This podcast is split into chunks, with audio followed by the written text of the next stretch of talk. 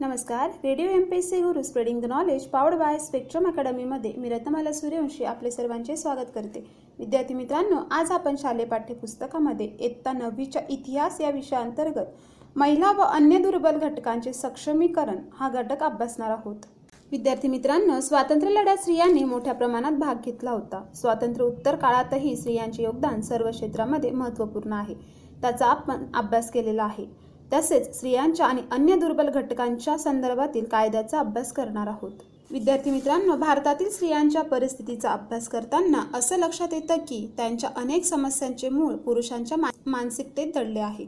आज आपण एकविसाव्या शतकात आलो तरी या पुरुषी मानसिकतेतून आपली सुटका झालेली नाही. महात्मा गांधीजींच्या तत्वावर विश्वास ठेवून सुरू झालेल्या भूदान चळवळीत विनोबांनी स्त्री शक्तीचा उपयोग केला. स्त्री कार्यकर्ता भारतभर भूदानाचा विचार घेऊन गेल्या. निजामशाहीवर सरजामशाही व्यवस्थेला आव्हान देणाऱ्या तेलंगणातील शेतकऱ्यांच्या मुक्ती लढ्यात स्त्रियांचा सहभाग लक्षणीय होता. हा भाग वेटबिगार मुक्त झाल्याने स्त्रियांची या संकटातून मुक्तता झाली. विद्यार्थी मित्रांनो जाणून घेऊया स्त्री शक्तीचा आविष्कार. जीवनावश्यक वस्तूंची टंचाई आणि महागाई यांचा सर्वाधिक सामना करणाऱ्या स्त्रियांनी एकोणीसशे मध्ये महाराष्ट्रात आपली संघटित ताकद दाखवून दिली. समाजवादी नेत्या मृणाल गोरे यांच्या नेतृत्वाखाली मुंबईत महिलांनी लाटणे मोर्चा काढला. ऐन दिवाळीत तेल तूप साखर रवा मैदा या वस्तू मिळत नव्हत्या. रॉकेल महाग झाले होते. त्यामुळे महिलांनी एकत्र येऊन हातात लाटणे घेतले आणि मोर्चे काढले. या आंदोलनाला यश मिळाले आणि महिलांच्या सामूहिक शक्तीचा आविष्कार जनतेला समजला.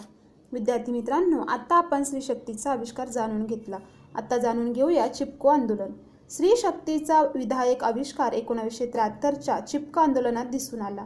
हिमालयाच्या पायथ्याशी असणाऱ्या जंगलातील झाडे व्यापारी उद्देशासाठी मोठ्या प्रमाणावर तोडली जाणार होती. या विरोधात चंडीप्रसाद भट्ट व सुंदरलाल बहुगुणा यांनी आंदोलन केले. स्त्रियांनी हातात हात घालून वृक्षाभोवती फेर धरण्याचे तंत्र अवलंबले. वृक्षतोड होऊ नये म्हणून जगातील झाडांना मिठी मारून त्यांचा बचाव करणे तसेच आंदोलनाचे स्वरूप असल्याने त्याला चिपको आंदोलन म्हणतात. आंदोलनात स्त्रियांनी मोठ्या प्रमाणात सहभाग घेतला. या परिसरातील कृषी अर्थव्यवस्थेत महिलांचा व्यापक सहभाग होता. गौरा देवी या कार्यकर्तीने स्त्रियांमध्ये जागृती केली. त्यांना सुशेदा देवी बच्चनी देवी यांची मदत मिळाली. विद्यार्थी मित्रांनो आता आपण जाणून घेणार आहोत मद्यपान विरोधी आंदोलन. एकोणीसशे ब्याण्णवमध्ये आंध्र प्रदेशात मद्यपान विरोधी चळवळ सुरू झाली. पुढे त्याला विविध राज्यांमध्ये चांगला प्रतिसाद मिळाला. मद्यपानाच्या व्यसनामुळे घरातील कर्ता पुरुष अकाली मृत्यू पावल्यास घरातील अन्य सदस्यांवर संकट ओढवते. याचा सर्वाधिक फटका स्त्रियांना बसतो. दारूमुळे दुःख दैन्य यांचा सामना करावा लागतो. या आंदोलनाला आंध्र प्रदेशातील अरक विरोधी आंदोलन उपयोगी पडले. विद्यार्थी मित्रांनो आंध्र प्रदेशात सरकारी धोरणामुळे अरक स्थानिक दारू विक्रेत्यांनी गावोगावी दुकाने उघडली. गावोगावची गरीब कष्टकरी जनता दारूच्या आहारी गेली होती. अशातच राज्यात साक्षरता कार्यक्रम खेडापाड्यात राबवला जात होता.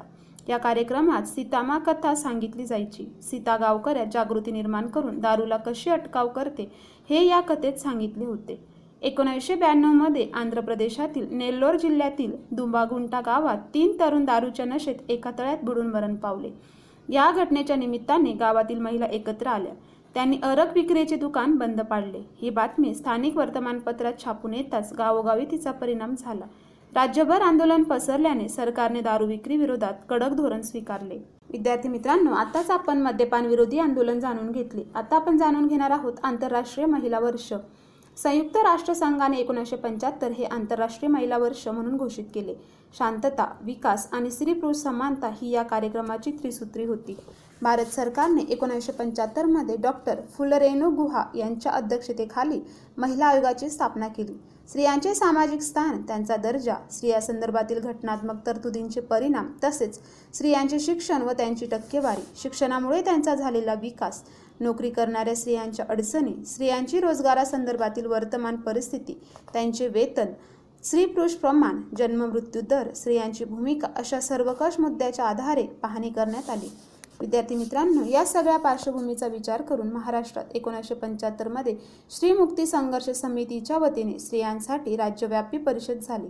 सर्व क्षेत्रातील स्त्रियांचा या परिषदेत सहभाग होता. एकोणावीसशे अठ्ठ्याहत्तरमध्ये जमिती समितीचा जाहीरनामा प्रसिद्ध झाला. लिंगभेद जातीभेद वर्णभेद या असमान घटकांच्या विरोधात संघर्ष छेडण्याचे धोरण ठरले. यातूनच श्रीमुक्तीची ललकारी हा गीता संग्रह ज्योती महास्पेकर यांची मुलगी झाली. हो हे पथनाट्य प्रेरक ललकारी हे मुखपुत्र असे उपक्रम सुरू झाले. स एकोणावीसशे सत्याहत्तरमध्ये सौदामिनी राव स्थापित पुण्यातील श्री मुक्ती आंदोलन समिती बायजा हे द्विमासिक औरंगाबादमध्ये श्री उवाज मैत्रीण श्री अन्याय विरुद्ध मंच कोल्हापूरमध्ये महिला दक्षता समिती नाशिकमध्ये महिला हक्क लातूरमधील नारी प्रबोधन मंच असे गट तयार झाले. महाराष्ट्रभर हुंडा विरोधी संरक्षण समित्या स्थापन झाल्या. धुळे शहरात श्री अत्याचार विरोधी परिषद आयोजित करण्यात आली होती. विद्यार्थी मित्रांनो विद्या बाळ यांची नारी समता मंच आणि मिळून साऱ्या जणी ही नियतकालिके समाजवादी महिला सभा क्रांतिकारी महिला संघटना यांचे ही कार्य स्त्री प्रश्नांच्या संदर्भात महत्त्वाचे ठरले. महाराष्ट्रातील रोजगार हमी योजनेने स्त्री सबलीकरणास मदत केली. प्रमिला दंडवते यांनी दिल्लीत एकोणीसशे शहात्तरमध्ये महिला दक्षता समिती स्थापन केली. आंध्र प्रदेश तमिळनाडू केरळ ओडिसा मध्य प्रदेश उत्तर प्रदेश पंजाब या राज्यातून या समितीच्या शाखा निघाल्या. कम्युनिस्ट पक्षाने अखिल भारतीय जनवादी महिला संघटना एकोणावीसशे ऐंशीमध्ये स्थापन केली. या संघटनेच्या शाखा भारतभर काढण्याचे प्रयत्न केले गेले. संघटनेने हुंडा स्त्रीभ्रूण हत्या कौटुंबिक अत्याचार या प्रश्नावर संघर्ष छेडला. विविध पातळ्यांवर स्त्री प्रश्नांवर संशोधन सुरू झाले. भारतातील पहिले महिला विद्यापीठ श्रीमती नाथीबाई दामोदर ठाकरसी महिला विद्यापीठ मुंबई टाटा समाज विज्ञान संस्था मुंबई. सावित्रीबाई फुले पुणे विद्यापीठ शिवाजी विद्यापीठ कोल्हापूर येथे स्त्री अभ्यास केंद्रे स्थापण्यात आली. आचोलना व दृष्टी या केंद्रांनी सुद्धा या प्रश्नी महत्वाची भूमिका बजावली. विद्यार्थी मित्रांनो आत्ताच आपण आंतरराष्ट्रीय महिला वर्ग जाणून घेतला. आता आपण जाणून घेऊया स्त्रियांच्या संदर्भातील कायदे. एकोणावीसशे बावन्नच्या कायद्यानुसार भारत सरकारने हिंदू स्त्रियांना पोटगीचे अधिकार दिले. वडिलांच्या संपत्तीत वाटा देण्यात आला. श्रीधनावर तिचा अधिकार निर्माण झाला. बहुपत्नीत्व संपुष्टात येऊन पुरुषाप्रमाणे स्त्रियांनाही घटस्फोटाचा अधिकार देण्यात आला. पुढच्या दशकभरात स्त्रियांच्या संदर्भात एक पाऊल पुढे टाकणारा कायदा झाला. हुंडा प्रतिबंधक कायदा एकोणीसशे एकसष्ट अनन्वे हुंडा घेणे अथवा मागणे हा फौजदारी स्वरूपाचा गुन्हा ठरवण्यात आला. हुंडा प्रथेचे निर्मूलन करून सामाजिक चळवळीला प्रोत्साहन देण्यात आले. या कायद्यामुळे हुंडासारख्या अनिष्ट प्रथेमुळे स्त्रियांना होणारा त्रास कमी झाला. यापुढे स्त्रियांना बाळंतपणाची सुट्टी मिळवून देणारा प्रस्तुती सुविधा अधिनियम मॅटर्निटी बेनिफिट ऍक्ट एकोणावीसशे एकसष्ट हा कायदा अस्तित्वात आला. या कायद्याने स्त्रियांना बाळंतपणासाठी रजा मिळवण्याचा अधिकार मिळाला. विद्यार्थी मित्रांनो आता आपण जाणून घेणार आहोत हुंडा प्रथेच्या विरोधात जागृती. भारतात हुंडाबंदी कायदा असला तरी वर्तमानपत्रातून स्वयंपाक करताना पदर पेटून महिलेचा मृत्यू धुणे धुताना पाय घसरून विरहित पडून स्त्रीचा मृत्यू अशा बातम्या येतात. याच्या खोलवरच्या चौकशीत हुंडा हेच कारण कितीतरी वेळा पुढे आले आहे. पोलीस प्रशासन न्यायव्यवस्था यांच्या भूमिका समोर आल्या. यातून जागृती घडली. यामुळे एकोणावीसशे चौऱ्याऐंशी मध्ये हुंडाबंदी सुधारणा कायदा अस्तित्वात आला. एकोणावीसशे अठ्ठ्याऐंशी मध्ये दोन हजार दोनशे नऊ स्त्रिया एकोणावीसशे नव्वदमध्ये चार हजार आठशे पस्तीस आणि एकोणावीसशे त्र्याण्णवमध्ये पाच हजार तीनशे सत्याहत्तर स्त्रिया हुंडाबळी ठरल्या या आकडेवारीवरून आपणास या प्रश्नाची तीव्रता लक्षात येईलच. विद्यार्थी मित्रांनो आता आपण जाणून घेणार आहोत कौटुंबिक न्यायालय एकोणावीसशे चौऱ्याऐंशी. विवाह संदर्भातील वाद सांसारिक समस्या व त्यातून निर्माण होणारे प्रश्न पोटगी एकल पालक तत्व विभक्त राहणे अपंगाचे संगोपन व मालकी अशा कुटुंब व्यवस्थेशी निगडीत वादांची सोडवणूक करण्यासाठी कौटुंबिक न्यायालय स्थापन करण्यात आली. या न्यायालयात साक्षी पुरावे तपासण्यापेक्षा सामंजस्य आणि वकिलांऐवजी समुदेशकांना प्राधान्य देण्यात आले. प्रकरणे वेगाने पण न्याय पद्धतीने सोडवण्यावर भर देण्यात आला. विद्यार्थी मित्रांनो आताच आपण कौटुंबिक न्यायालय एकोणीसशे चौऱ्याऐंशी जाणून घेतला. जाणून घेऊया पोटगीबाबतचा खटला एकोणीसशे पंच्याऐंशी. एखाद्या विवाहित महिलेचा तिच्या नवऱ्याने घटस्फोट दिल्यावर तिच्या उदरनिर्वाहाचे साधन म्हणून तिला दरमहा ठराविक रक्कम नवऱ्याने देणे याला पोटगी असे म्हणतात. सर्वोच्च न्यायालयात मोहम्मद अहमद खान विरुद्ध शहाबानो बेगम खटल्यात. शहाबानो यास पोटगी मागण्याचा अधिकार आहे असा निर्णय न्यायालयाने दिला. मात्र धार्मिक संघटनांनी याविरुद्ध गदारोळ केला. परिणामता संसदेत Muslim women act protection of rights on divorce सहमत झाला. विद्यार्थी मित्रांनो पुढचा कायदा आहे सती प्रतिबंधक कायदा.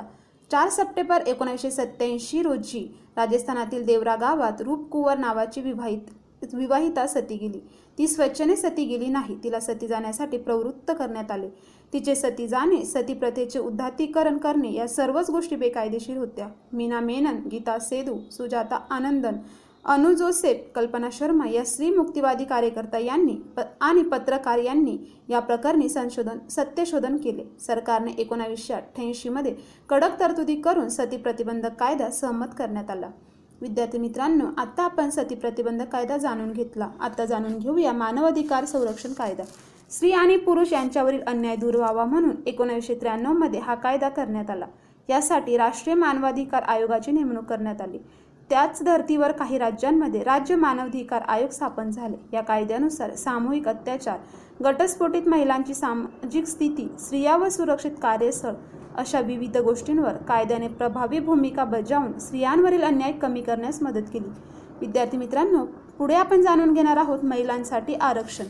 त्र्याहत्तर आणि चौऱ्याहत्तरव्या संविधान दुरुस्तीने ग्रामपंचायत पंचायत समिती जिल्हा परिषद नगरपालिका महानगरपालिकांमध्ये एक तृतीयांश जागा स्त्रियांसाठी राखून ठेवल्या आहेत. सरपंच अध्यक्ष नगर अध्यक्ष महापौर या पदासाठी एक तृतीयांश पदे स्त्रियांसाठी राखीव ठेवण्यात आली. देशातील महाराष्ट्रासह अन्य पंधरा राज्यात महिलांसाठी पन्नास टक्के आरक्षण देण्यात आले आहे. या तरतुदीमुळे महिलांना कारभारात सहभाग घेण्याची संधी मिळते. विद्यार्थी मित्रांनो स्वातंत्र्योत्तर काळात भारतीय संविधानाने स्त्री पुरुष समानतेची समतेची तत्वे स्वीकारली. त्यामुळे मतदानासारख्या महत्त्वाचा राजकीय हक्क स्त्रियांना मिळाला. पुरुषांच्या बरोबरीने स्त्रियांना शिक्षणाच्या रोजगाराच्या समान संधी उपलब्ध करून दिल्या गेल्या. सती हुंडा बहुपत्नीत्व यासारख्या दुष्ट प्रथांविरु प्रथांवर कायद्याने बंदी घातली. स्त्रियांचा घटस्फोटाचा अधिकार मान्य करण्यात आला. त्यांना मालमत्तेची कायदेशीर वाटा दिला गेला. राजकीय सत्तेत स्त्रियांना न्याय वाटा देण्याच्या हेतूने स्थानिक शासन संस्थांमध्ये काही जागा राखून ठेवण्यात आल्या. या सर्व तरतुदींमुळे आज आपल्याला असे दिसते की स्त्रिया शिक्षण घेऊन अर्थार्जन करू लागल्या आहेत. स्त्रीमुक्तीच्या विचाराने स्त्रियांना आत्मभान येत आहे. शिक्षण अर्थार्जन प्रशासन राजकारण या सर्व क्षेत्रात स्त्रिया हिरिरीने भाग घेऊ लागल्या आहेत. विद्यार्थी मित्रांनो आत्ताच आपण महिलांसाठी आरक्षण जाणून घेतले. आता आपण जाणून घेऊया अनुसूचित जाती. स्वातंत्र्य उत्तर काळात आपल्या संविधानाने स्वातंत्र्य समता बंधुत्व व सामाजिक न्याय या मूल्यांचा पुरस्कार केला. त्याला अनुसरून अस्पृश्यतेच्या रूढीवर कायद्याने बंदी आणली.